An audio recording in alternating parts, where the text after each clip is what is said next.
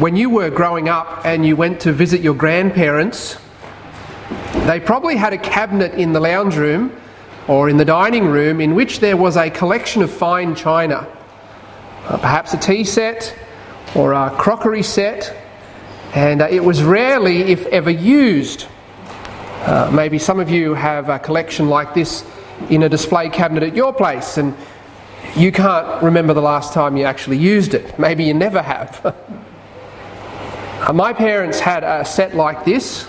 My memory is a bit hazy, uh, but I think it was white with some kind of blue pattern and uh, it had a gold trim around the edges of the plates and the saucers.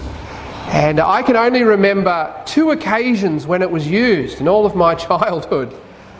Uh, we also had a, a better quality cutlery set and when we had guests, the question would be asked Are we going to use the nice cutlery? now, I don't know if this is still a common practice, but uh, many homes used to have a nice set of crockery for special occasions and a set of ordinary crockery, you know, cups and bowls and plates for uh, everyday use. Uh, the plate you used at lunchtime today probably wasn't that special. It probably came from Kmart or Big W, and you probably didn't pay much attention to it. Uh, you probably didn't think to yourself, oh, this is a really nice plate. You know, what fine craftsmanship. Uh, in the normal course of our week, we don't usually make much of our crockery. It's functional, it serves a necessary purpose, and that's about it. But The Apostle Paul talks about this kind of thing in 2 Timothy chapter 2. Look, please, if you would, at verse 20. 2 Timothy chapter 2, verse 20. It's, the verse says, But in a great house there are not only vessels of gold and of silver, but also of wood and of earth, and some to honour and some to dishonour. For our purposes this evening, I'm not interested in the argument Paul is making in this passage. I just want us to see the picture. I mean, there's the good crockery, the fancy stuff, vessels made of gold and silver. And then there's the ordinary crockery, the vessels made of wood and earth, that is, clay. And every great house has both. One of the most common artefacts of the ancient world that uh, fills museums today are these vessels made of earth, or at least pieces of them called ostraka. Uh, just as every home today has pots and pans and plastic containers, so every home in ancient Greece or ancient Israel had vessels made of clay. Uh, vessels for storing oil and grain, vessels for storing water and wine, uh, vessels for cooking in and washing in. Uh, pottery was the Tupperware of the ancient world.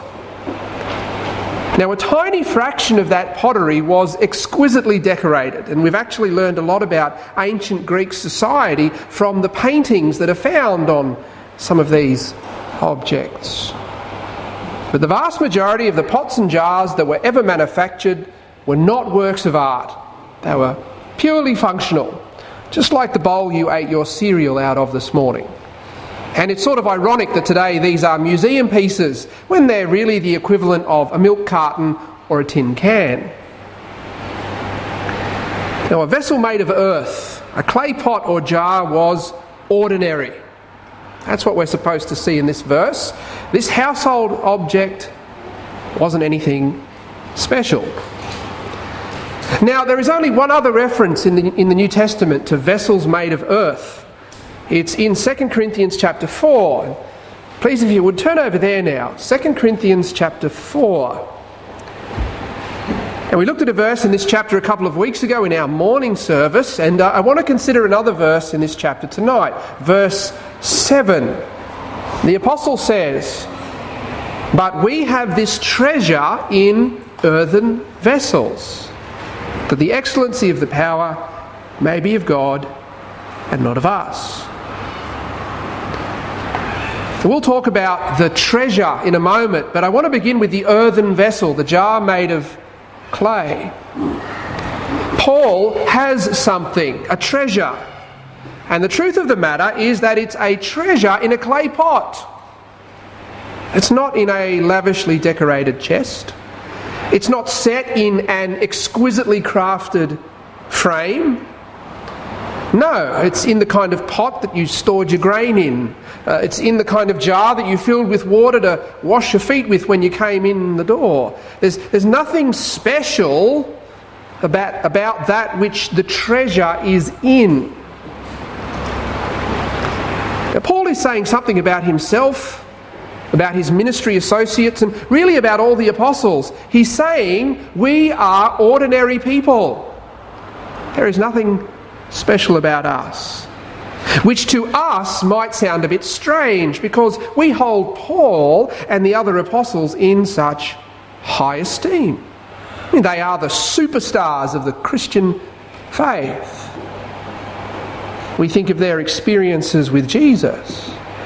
We think of their preaching. We think of the miracles that some of them performed. We think of the role they played in founding the church. We think of the books of the Bible they wrote. If, if the apostles are anything in the house, surely it's the expensive Italian leather lounge suite or the 80 inch 4K television or if it has to be crockery, then surely the apostles are the 15 piece Wedgwood hummingbird tea set, which you can buy at Harrods for $6,357. But no. Paul says, we're just clay pots, containers from Kmart. There's nothing special about us. Now, we know that the other apostles were not highly educated people. They were mostly working class men from Galilee. Four of them were fishermen. So perhaps the analogy fits. Uh, there was nothing particularly impressive about John or Andrew or Bartholomew. But Paul, well, he was a brilliant man. He was highly educated. He probably spoke and wrote several languages. He was perhaps the finest mind of the first century, apart from our Lord. He is unquestionably the greatest Christian theologian of all time, and he penned about 30% of the New Testament, more if you include the book of Hebrews. And yet, this is how he saw himself I'm an earthen vessel. There's nothing special about me. Now, this wasn't false humility, this was the truth. As the saying goes, even the best of men are only men at best. Paul and the other apostles were weak and flawed and limited. They struggled and they suffered and they made mistakes. They knew they were sinners saved by grace. They knew they were simply servants upheld and strengthened by their master's kindness. And this is the first lesson for our hearts this evening. This is what we are. We're, we're jars made of clay, we're containers from Kmart. That's it. That's the truth. Now, I realise that most of us have no problem confessing this about ourselves. We're very aware of our ordinariness. We're very aware of our weaknesses and our limitations. We don't think of ourselves as being impressive people. But even so, none of us are immune from the temptation to become proud. Proud of our intellect, proud of our education and our achievements, proud of our commitment. Perhaps some of us are tempted to become proud when it comes to our physique and our appearance. And when this happens, when we start to think that we're more than earthen vessels, we inevitably make three very damaging mistakes. Number one, we begin to think we don't need God as much as we really do. Number two, we begin to think that God needs us when He really doesn't. Number three, we begin to think that His work in this world is about us when it's really about Him. I'll say that again. When we start to think that we're more than earthen vessels, we inevitably make three very damaging mistakes. Number one, we begin to think we don't need God as much as we really do. Number two, we begin to think that God needs us when He really doesn't. And number three, we begin to think that His work in this world is about us when it's really about Him. In the context of gospel ministry, these mistakes are so harmful. And this has been demonstrated time and again in the evangelical church over the last few decades. When pastors and ministry leaders think of themselves more highly than they ought to think, when they think they're more than just a clay pot, they start to believe they can do their own thing. That the customs and practices that have long safeguarded Christian ministry are not necessary for them. And they begin to think that they are entitled to a slice of the admiration and the praise and the glory. Now, sure, Jesus can have most of it, but these people often feel entitled to some of it. If they can grow their influence and their following and their wealth at the same time as serving Jesus, well, that's great. And when this happens, when self is injected into gospel ministry, leaders fall, usually morally. People are mistreated, fellowship is strained, there is division, the works of the flesh are unleashed, and Christ's precious lambs are wounded. And this has happened in churches and in ministries that we've all heard of, and it happens in little churches like ours that no one has heard of. Whether we are the preacher in the pulpit, or the volunteer in Sunday school, or the person setting up the tables for morning tea, we must not become proud. We must remember what we are, that we're jars made of clay. And it's actually a remarkable act of divine grace that He uses us to bring to pass His purposes for this world. That He uses us to advance His kingdom. And that leads us nicely to the next thing I want us to concentrate on, and that is the treasure. The clay jar, now the treasure. But we have this treasure in earthen vessels. Now, what is it?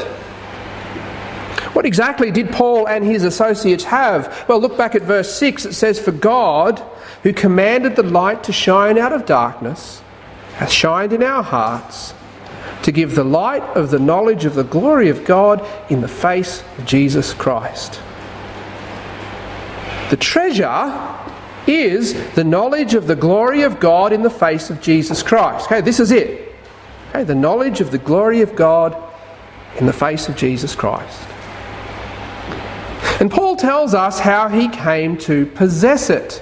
Okay, God who commanded the light to shine out of darkness. Okay, that's a reference to creation. Genesis chapter 1, verses 2 and 3 And the earth was without form and void, and darkness was upon the face of the deep, and the Spirit of God moved upon the face of the waters. And God said, You know, let there be light. And there was light. God who did this, God who commanded the light to shine out of darkness, Paul says, hath shined in our hearts we were living in darkness, the darkness of sin. We were, we were spiritually blind, and God shined His light upon us. He shined His light into us, into our hearts, in order to do what? What does the verse say? To give the light of the knowledge of the glory of God in the face of Jesus Christ. That expression, to give the light, means to enlighten or to illuminate. Now, when a, a, light shines in a dark room, the room is illuminated. You can see what's there. That's the idea here. Paul says that God shone his light into our hearts to illuminate for us the knowledge of his glory. And where is that seen? Where is the knowledge of God's glory to be found? In the face of Jesus Christ. And what does this call to mind? And I think of the transfiguration, don't you? what did the disciples see? The glory of God. Where? Shining forth out of Jesus.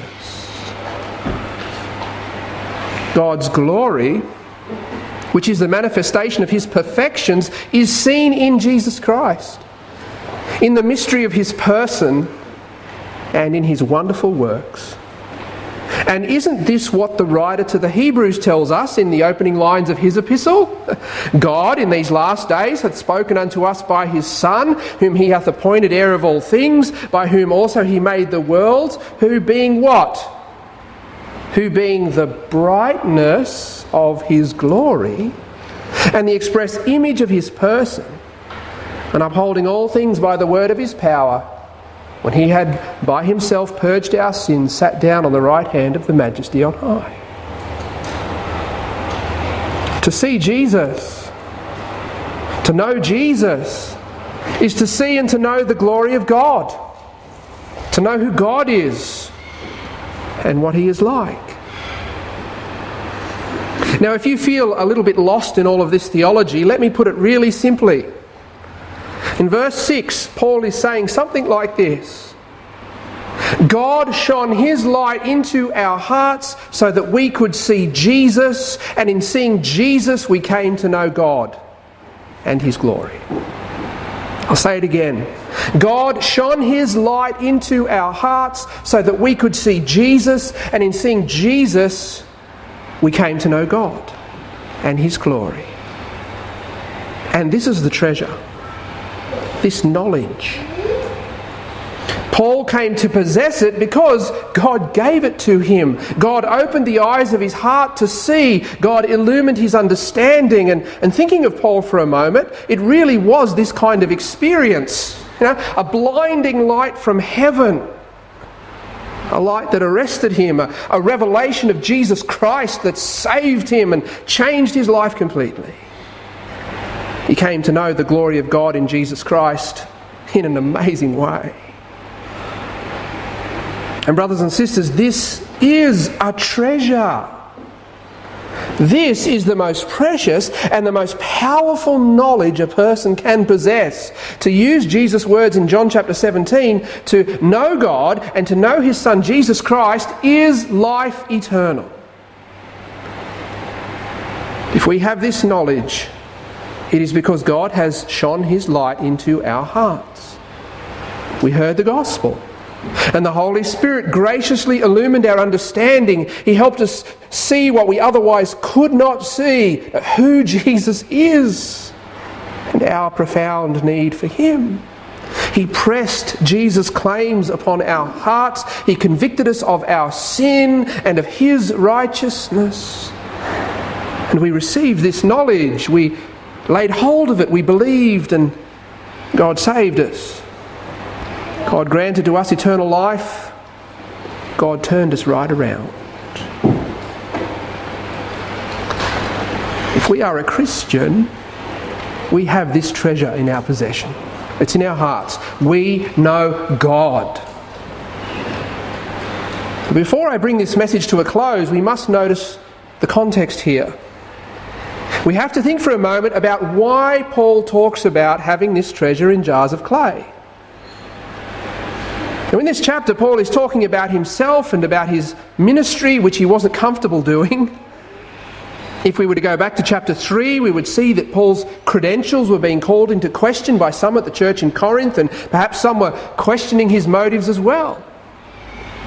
And so Paul goes to some length to explain himself, to explain his ministry and his methods. In verse 5, he says, For we preach not ourselves, but Christ Jesus the Lord, and ourselves your servants for Jesus' sake. In other words, we're not out there talking about ourselves. We're not preaching our own ideas. This is not about us. But we preach Christ Jesus the Lord. Or as some translations put it, we preach Christ Jesus as Lord, that He is the Lord. So, the context is gospel ministry. Paul's mission was to proclaim the message of Jesus, to, as it were, hold up the treasure and hold it out to others. His ministry was not about himself, and to ensure that it wasn't about himself, to ensure that the focus and the attention and the praise and the glory went where it was supposed to go, he understood that God had put the treasure in a clay pot. Notice the last part of verse 7. But we have this treasure in earthen vessels. Why? That the excellency of the power may be of God and not of us. The expression, the excellency of the power, means something like the exceeding greatness of the power. Uh, this is not the power of a Morris Mini Minor, this is the roar of a V8. This is not a single match, this is a stick of dynamite. This is surpassing power. This is the power evident in the ministry of the apostles, the power to preach and teach, the, the power to change the hearts and lives of men and women, to raise them from death to life. The power that caused people to turn from idols to the one true and living God, from being people whose lives were characterized by the works of the flesh into people whose lives were filled with the fruit of the Spirit. That was some power. And because the apostles were jars of clay, ordinary men, that power had to have been from God. It was His power, not their power. They couldn't change the hearts and lives of men and women, no matter how clever or persuasive or committed they might have been. Now, brothers and sisters, gospel ministry is about the treasure and not about the container in which it is kept. It's God who shines into the hearts of men and women to enlighten them to, to the knowledge of His glory in the face of Jesus Christ. We are so blessed to have seen this, to possess this knowledge. This has been our salvation, and now our job is really to get out of the way. Now, of course, God uses means we know that. He uses people to preach the gospel, to build up his church. But I think you understand what I'm saying. We don't want people to marvel at the container, we want them to see what's in it. we want them to marvel at the treasure. And so let's be careful not to insert self into our ministry. Let's make sure we're serving Jesus for the right reasons. If we remember that we're just a clay pot, uh, we won't be so upset when things don't go our way or when people don't thank us. We won't be so disappointed when church leaders make decisions that we don't agree with. We'll be able to say, hey, it's not about me.